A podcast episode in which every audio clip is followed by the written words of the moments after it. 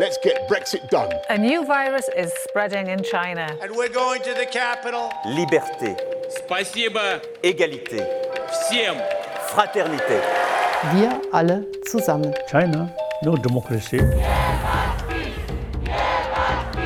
How dare you? We struggle for justice. Posloucháte Checkpoint, podcast o světovém dění. Já jsem Jelena Humpálová a provedu vás dnešní epizodou. Mnohé Američanky možná ztratí právo na potrat. Tak to alespoň vypadá podle návrhu stanoviska Nejvyššího soudu, který unikl na veřejnost a který v úterý publikoval zpravodajský server Politico. Proč se tato otázka řeší právě teď, pár měsíců před volbami do Kongresu? Bude mít vliv na jejich výsledek? Jak by mohla změnit životy amerických žen? A jak vlastně boj o právo na potrat ve Spojených státech vypadal v minulosti? To jsou otázky pro publicistu Matěje Schneidera, odborníka na americkou politiku z webu Alarm. V Checkpointu tentokrát promluví i moje kolegyně Daniela Kučerová. Zaměřuje se na dění v Asii a před pár dny pořídila rozhovor s tibetským disidentem Tenzinem Tsunduem. A právě o něm v dnešní epizodě uslyšíte. Tak příjemný poslech.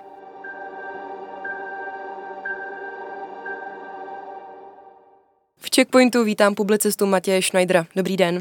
Dobrý den. Právo na potrat je v U S A dost ožahavé téma. Rozhodnutí, které nastínilo uniklý dokument, se vzhledem ke konzervativní většině u Nejvyššího soudu očekávalo. I tak jsou ale reakce na tento návrh už teď vyostřené. Zostří se podle vás obecně i kulturní války, které se teď ve státech vedou? V krátkodobém horizontu určitě. Otázka je, co to udělá s americkou politikou dlouhodobě, protože pro konzervativní voliče bylo tohleto případné zvrácení toho rozsudku Roe v. Wade celkem takovým určujícím svatým grálem, po kterém jako ti toužili docela dlouho. A myslím si, že když si tohle člověk z té americké politiky odmyslí, tak najednou se kouká na úplně jinou scenérii a je otázka, jak, jak to změní dlouhodobě americkou politiku, jestli to teda opravdu takhle proběhne, ale v krátkodobém horizontu samozřejmě to budou určitě jako divoké, předmět divokých kulturních válek. K tomu se ještě vrátíme. Nicméně takhle na začátek server Politico zveřejnil návrh stanoviska většiny u Nejvyššího soudu ke zrušení legalizace potratů. Mohl byste tedy v krátkosti popsat, co v uniklém dokumentu vlastně stojí? Ten dokument je uh, hlavní názor, který uh, pravděpodobně, myslím, že už to potvrzené, psal soudce Samuel Alito, který víceméně argumentuje dlouze o tom, proč by měl být zvrácený tenhle ten rozsudek z roku devatenáct sedmdesát tři, který de facto zjednodušeně řečeno legalizoval, respektive zajistil federální garanci práva na potraty ve Spojených státech. Ten dokument je dlouhý, je důležité zdůraznit, že to není oficiální dokument soudu v tuhle, v tuhle tu chvíli, je to uniklý dokument uh, v souvislosti s případem, který, kterým se Nejvyšší soud zabývá, uh, který uh, začal řešit, pokud vím, na začátku minulého prosince. A uh, tenhle ten uh, koncept toho, toho Alitova názoru, uh, pokud vím, pochází z února, uh, což zmiňuji, protože od té doby se mohl změnit. To je věc, která se tam řeší dlouho, obzvlášť u takového případu, což je uh, doslova opravdu jako nejdůležitější případ, co ten soud může reálně podle společenské důležitosti řešit. A, takže tam mohlo dojít k určitým změnám a takhle není to oficiální vydaný dokument, je to únik informační, což bych taky zdůraznil, že to není u toho Nejvyššího soudu amerického obvykle. Někteří lidé říkají, že je to v podstatě poslední washingtonská instituce, kde se úniky moc nedějou. A dějí se v průběhu historie občas, se staly menší, že by se stalo něco takového, že by unikla celá desít, celé desítky stran hlavního názoru soudce, který argumentuje, proč by se měl zrušit takhle důležitý rozsudek. To se v životě nestalo, proto je to takový poprask a proč je to takový poprask, protože to potenciálně naprosto překopává fungování potratů ve Spojených státech. Co to reálně by znamenalo, kdyby teoreticky to bylo přijato takto tím soudem, tak co by to znamenalo? Neznamenalo by to konec potratů ve Spojených státech, znamenalo by to, že by si to jednotlivé státy rozhodovaly sami. Američané půjdou v listopadu k volbám. Tentokrát se bude hlasovat o složení amerického kongresu. Je to jeden z důvodů, nebo mohl by to být jeden z důvodů, proč se potraty opakujeme to stále, pro mnoho lidí kontroverzní otázka. Proč se potraty řeší u nejvyššího soudu právě teď, pár měsíců před volbami? To určitě ne, ten harmonogram toho soudu je docela pevně daný, to, že se bude řešit tenhle ten případ, se vědělo už loni v létě, očekávalo se to, to, že teďka potenciálně teda může ten předchozí rozsudek nejvyšší soud zvrátit, je otázka nějakých dlouhodobějších trendů.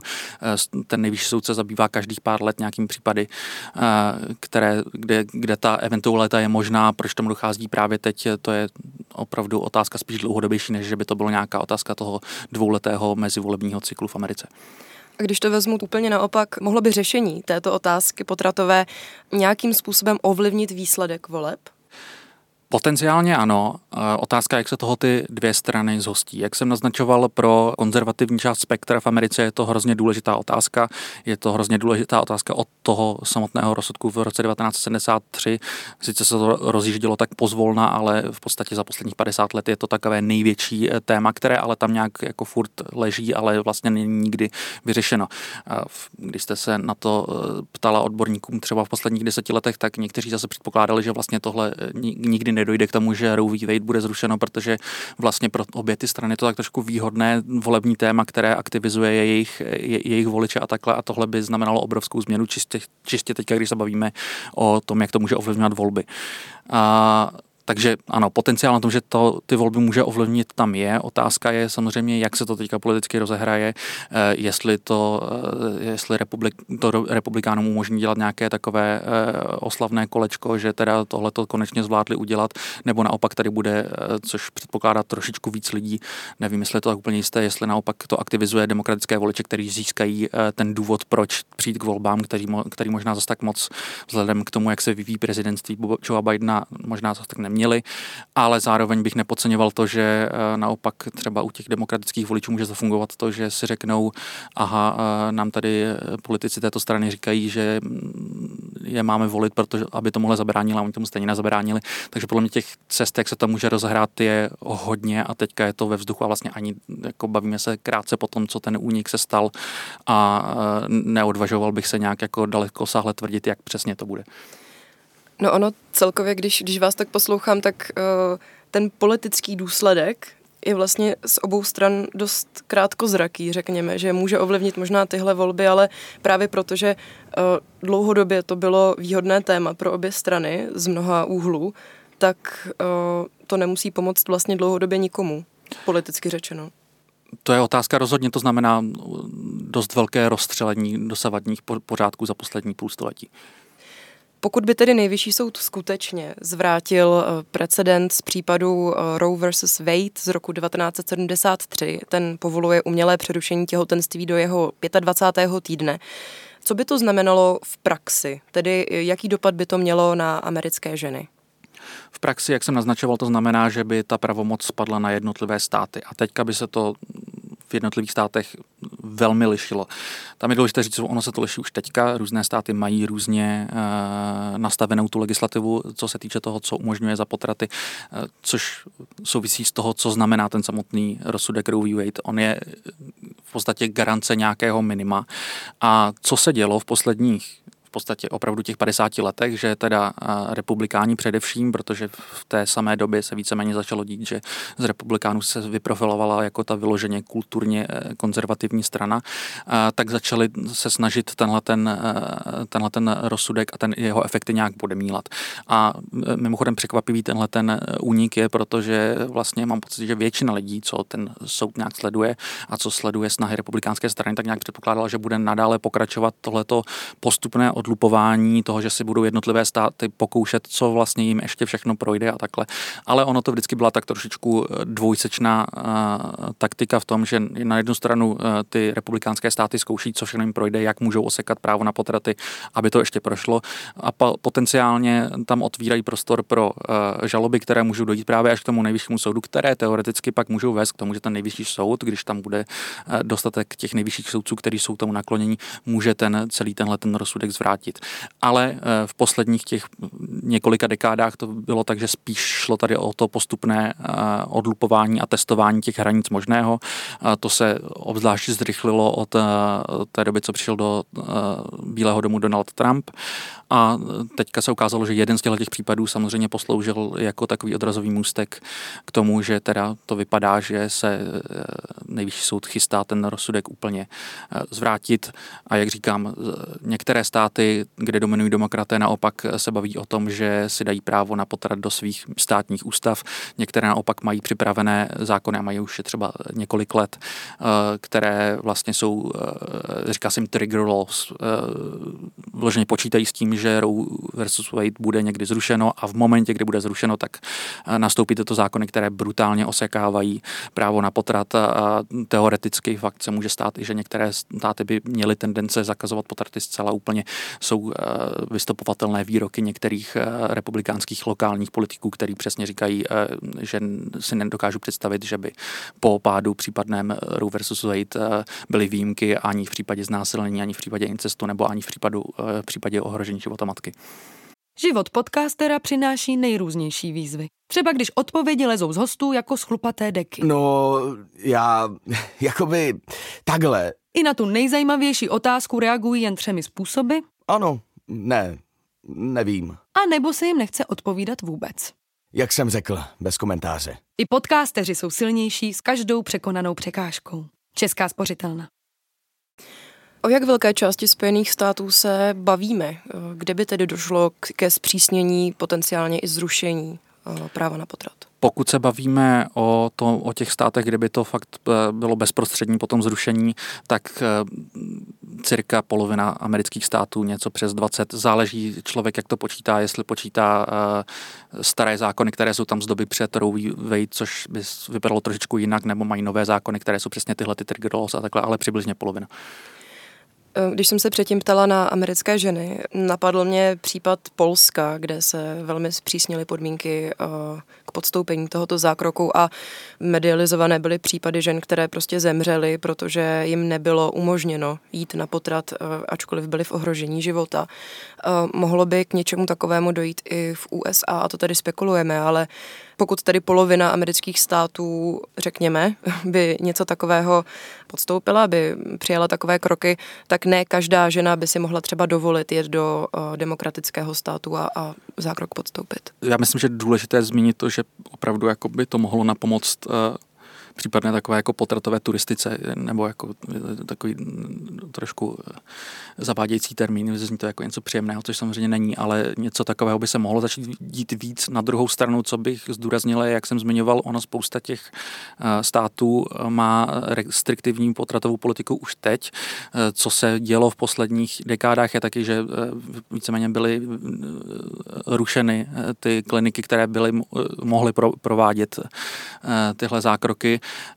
Na to se obrací někteří konzervativní komentátoři, kteří říkají, podívejte, když bude Roe versus Wade zrušeno, vlastně se zas tak moc nestane, protože už tady vlastně ty státy to osekaly předtím. To myslím si, že je trošičku zavádějící. Určitě je to dramatické zhoršení té situace, co se týče přístupu k potratům. Na druhou stranu něco na tom opravdu je, že jako ta, ty restrikce tady už teďka jsou a rozhodně by se to, jak říkám, lišilo stát od státu.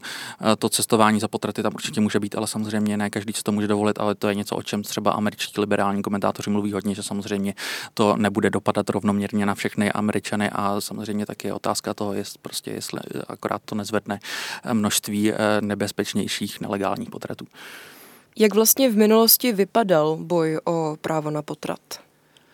No ono to před tím rozhodnutím z roku sedmdesát tři nebylo zdaleka zas tak stěžejní téma v americké politice a vlastně bylo dost okrajové. A teprve právě tohleto rozhodnutí víceméně utvořilo tu politickou scénu v Americe, jak je teďka, která je dost minimálně v těch, na té federální úrovni se dost točí okolo toho tématu před každými prezidentskými volbami. Je to takové, sice ne zas tak často artikulované téma, ale někde tam zaduje, protože ty strany se opravdu od té doby rozdělily, že demokrati jsou spíše pro širší právo na potrat versus republikáni jsou pro jeho osekání. A tohle rozhodnutí bylo tedy jako naprosto stěžejní, proto se k němu všichni odkazují, proto se o něm dneska bavíme. Zároveň je důležité si uvědomit, že od tohodle, od tohodle rozhodnutí v roce sedmdesát tři, jak se ty strany začaly takto profilovat, tak tam proběhla velká konzervativní revoluce pod praporem mimo jiné Ronalda Reagana, který právě co udělal, co se týče nějakých voličských koalic ve Spojených státech, je, že pod tu republikánskou, pod republikánská křídla jednoznačně přijal tu novou křesťanskou pravici, což právě bylo projevem toho tohohle celého procesu, o kterém mluvím, a stal se naprosto dominantní silou ten reaganský přístup v americké politice. Republikáni prosadili x soudců k nejvyššímu soudu a takhle, co je tam určitě důležité ještě zmínit, že i po téhleté velké konzervativní revoluci na začátku devadesátých let tam bylo jedno velké rozhodnutí nejvyššího soudu i v momentě, kdy tam bylo spoustu nových soudců z téhleté republikánské vlny, který paradoxně utvrdil to rozhodnutí z roku devatenáct set sedmdesát tři, ono teda trošičku modifikoval, ale to e, základ, na kterém byl založený, což je, je, vyvozuje to právo na potrat e, z čtrnáctého dodatku americké ústavy a práva na soukromí, což je právě jedna z věcí, co trošičku bývá kritizována primárně teda z konzervativních strany, ale občas i od nějakého liberála, že vlastně je to trošičku vachlaté rozhodnutí, tak tady je určitě důležité zmínit tohleto rozhodnutí z roku devadesát dva, tuším, kde teda tohleto bylo jako utvrzeno, a od té doby to stále narůstalo mezi, mezi, mezi konzervativními voličemi ty, to téma, jak když i ten Reaganem ovlivněný soud to opět stvrdil, tak vlastně jak to udělat, aby případně tohle ten rozsudek byl zrušen, a vypadá to, že se k tomu blíží, ale je bylo tam mnoho a mnoho taktických změn, co se týče ze strany té konzervativní lobby, která o toto usilovala, a upřímně řečeno i stále po všech těchto těch snahách, které trvají dekády, je to furt, proto je to takový šok pro celou Ameriku, je to stále překvapivé, že se to vypadá, že to skutečně stane.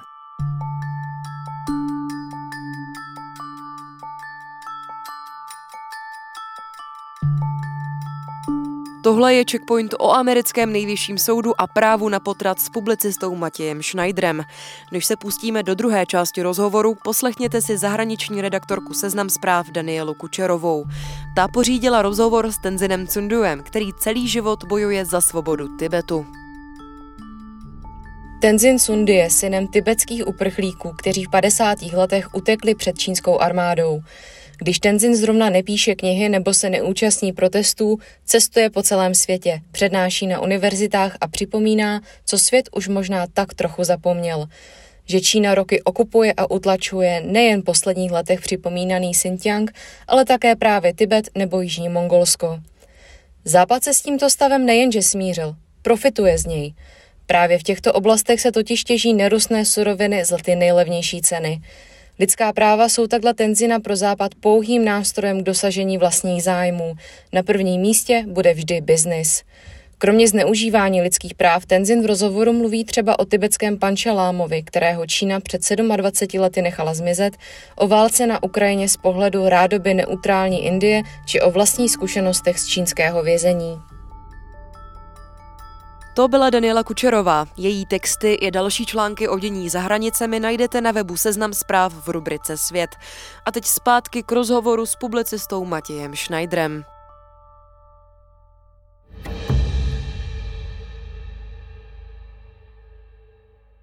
Zmínil jste zajímavou věc. Právo na potrat tedy není dané americkou ústavou, jak někteří lidé tvrdí, jak novináři třeba zkratkovitě američtí tvrdí ve svých textech. No, rozhodně tam není explicitně zmíněno, a vlastně celá tahleta celospolečenská americká hádka je přesně o tom, to, jestli to tam je nebo není. Ono tam explicitně tam rozhodně není. Ten rozsudek z roku devatenáct set sedmdesát tři ho tam vyvozuje právě z toho práva na soukromí, z toho čtrnáctého dodatku. Asi nemá smysl to úplně zabředávat, já tomu taky sám nerozumím úplně do detailu, nejsem právní expert, ale jde o, opírá se to o předchozí rozsudky nejvyššího soudu, když šlo o právo na nákup antikoncepce a takovéto věci, které jsou vyvozené z podobného práva na soukromí. Celá ta debata u toho nejvyššího soudu je o tom, jestli to takhle jde interpretovat nebo nejde. ty konzervativnější soudci tíhnou k tomu, že by se ten text té americké ústavy měl vykládat velmi doslovně a často se tím, často se tím tak ohání, že vlastně ty liberálnější soudci v uvozovkách si vlastně tu ústavu vykládají trošičku jak chtějí. Zároveň já bych teda řekl, že ten soudce Samuel Alito, který napsal tenhle ten uniklý dokument, nepatří k těm největším takzvaným originalistům u toho nejvyššího soudu a myslím si, že ten dokument, který unikl, to krásně ilustruje, že ty jeho v uvozovkách konzervativnější, originalističtější kolegové by to podle mě napsali jinak. O Samueli Alitovi se myslím si, že dá uvažovat jako o někom, kdo spíš než je poháněný zase tak nějakou tuhletou soudní filozofii originalismu, nebo v případě u liberálů se mluví o přenesně řečeno o nějaké živoucí ústavě, která je vykládána podle toho, jak se vyvíjí společnost. Tak myslím si, že u Alita je daleko více vidět, že mu jde o konkrétní politické výsledky, než o nějakou zaštěťující soudní filozofii a myslím si, že z toho dokumentu, který unikl, je to moc dobře vidět, že asi bych neřekl úplně účel světí prostředky, ale není to poháněno opravdu nějakým, nějakou rigidní ideologií. Já bych se ještě vrátila k tomu samotnému incidentu, pokud se to tak dá nazvat, protože, jak už jste řekl, vynášení informací z prostředí nejvyššího soudu je něco velice nevídaného. Co to vypovídá o současném stavu této instituce? To je velká otázka a je docela zábavné o ní spekulovat, ale v tuhle chvíli se v podstatě nedá dělat nic jiného než spekulovat, protože v tuhle chvíli vůbec netušíme, kdo za tím únikem stojí a za jakým účelem, co si od něho sliboval, co, co, co má být jeho účelem. Nevíme, jestli zatím stál nějaký soudní asistent, což se zdá být jako nejpravděpodobnější varianta, ale rozhodně nejistá.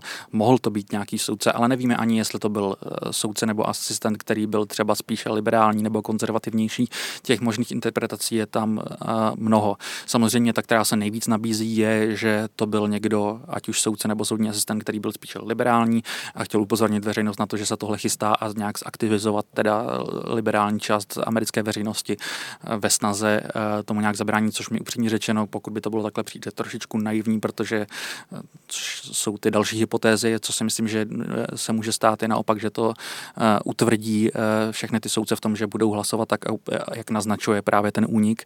Proto tady existují varianty a spekulace toho, že teda to na, naopak vypustil nějaký konzervativní soudce nebo soudní asistent právě proto, aby dohnal svoje konzervativní kolegy k tomu, aby opravdu hlasovali pro to zrušení Roe versus Wade, nebo vytvořil tlak, což je vlastně jeden z nejzajímavějších aspektů, protože tam jsou, z toho úniku vyplývají, že jsou vlastně síly rozloženy celkem očekávatelně v tom, že ty tři liberální v úzovkách soudci hlasují proti a pět těch konzervativních hlasuje proti, ale jeden tam hlas tam chybí a to je právě hlas předsedy Johna Robertse, což je zajímavé samo o sobě, protože John Roberts obzvlášť od nástupu Donalda Trumpa do úřadu se rozhodl hrát takovou roli, i když byl jmenovaný republikánem za, za vlády republikánů, tak se hra, rozhodl hrát takovou trošku vyvažující roli. Mluví se o tom, že on pro něj daleko důležitější než jednotlivé rozsudky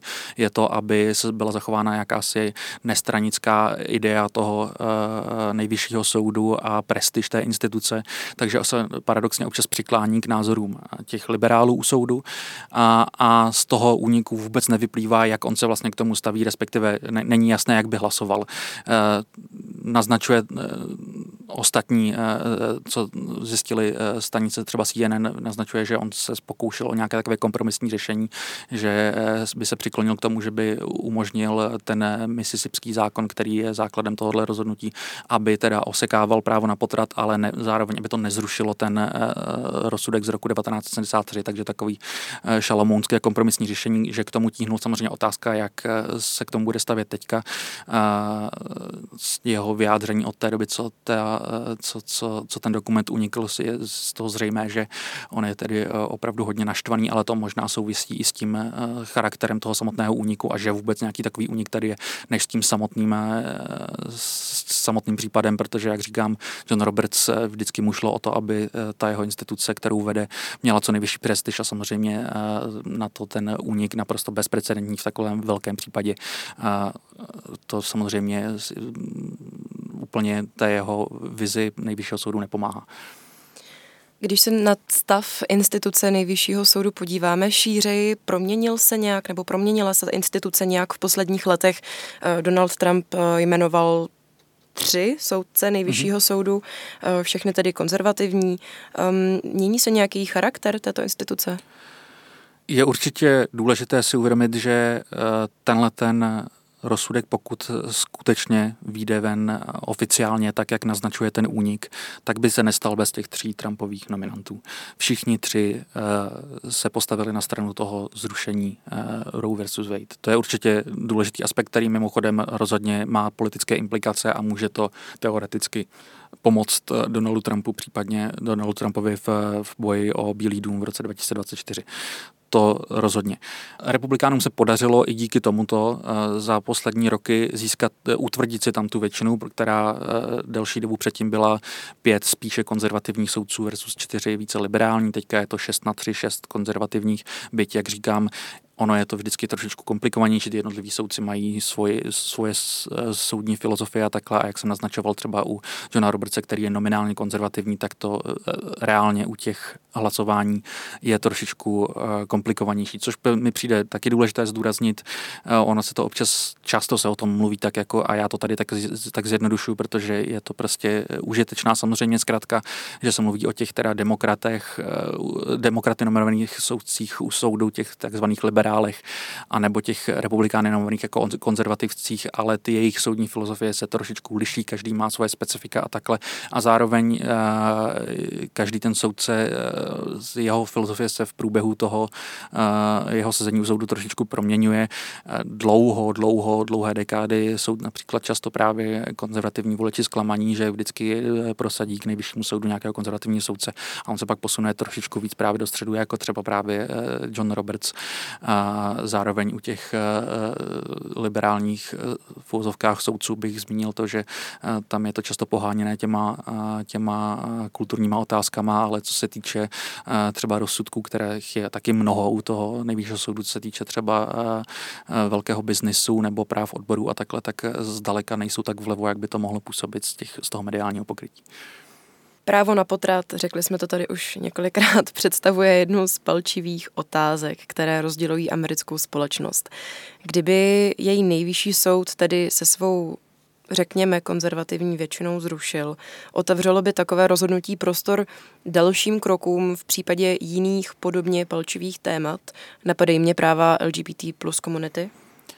To je otázka, která se samozřejmě v amerických médiích propírá od toho úniku silně a ostatně je tematizovaná i v tom samotném uniklém dokumentu. Samuel Alito tam o tom mluví, protože některé uh, ty rozsudky jako právě uh, de facto uzákonění homosexuálních svazků a takhle se spočívají na podobných precedentech a tak dále. Takže samozřejmě leží tady na stole otázka, jestli když teda uh, bude smeten ze stolu Roe, rozsudek Roe versus Wade, tak jestli uh, nepřijdou na řadu ty další. Uh, Samuel Alito se s tím vypořádává v tom samotném uniklém draftu, takže vlastně se snaží naznačit, že vzhledem k tomu, že tady jde o rozhodování o usmrcení živé věci, uh, tak se tím tenhle ten případ týkající se potratů diametrálně odlišuje od těch ostatních, čímž se zjevně nějak snaží upokojit přesně tyhle ty debaty o tom, co by mohlo následovat. Zároveň v tom, v tom textu říká, že oni jako soudci se rozhodně nemůžou ohlížet na to, co to vyvolá společensky, oni mají pouze posuzovat ty merity samotné věci. Já bych byl hodně opatrný s těmihle apokalyptickými scénáři, co se týče toho, že najednou to bude padat jeden za druhým takovýhle rozsudek, protože si myslím, že sice bych úplně to neopíral o stejnou argumentaci jako Samuel Alito, ale rozhodně Ten, ty potraty mají specifické, specifickou pozici v americkém politickém životě a je tam velká, byť myslím si, že menší, než si někteří konzervativní voliči a politici přiznávají, poptávka potom, aby se v téhle věci něco stalo. Poptávka potom, aby byly zneplatněny homosexuální svazky je takřka nulová a myslím si, že na to je důležité taky pomýšlet, jakkoliv se ten nejvyšší soud tváří, že naprosto se vznáší na nějakém obláčku nad Washingtonem a není ovlivňovaný tou politikou v té zemi. Myslím si, že to je iluze a myslím si, že to tam prokapává a tudíž tohodle bych se až zas tak nebál. Na druhou stranu, teďka jsme tady prostě žili dlouhé dekády v realitě toho, že vlastně si všichni říkali, oni to vlastně nikdy nezruší Roe versus Wade, teďka se to zjevně stane, takže úplně bych to nevylučoval, ale rozhodně bych to nebral jako tak pravděpodobné, jak by to mohlo vypadat teďka z nějakých mediálních pokrytí. Hostem Checkpointu byl publicista Matěj Schneider. Děkuji za rozhovor. Díky za pozvání.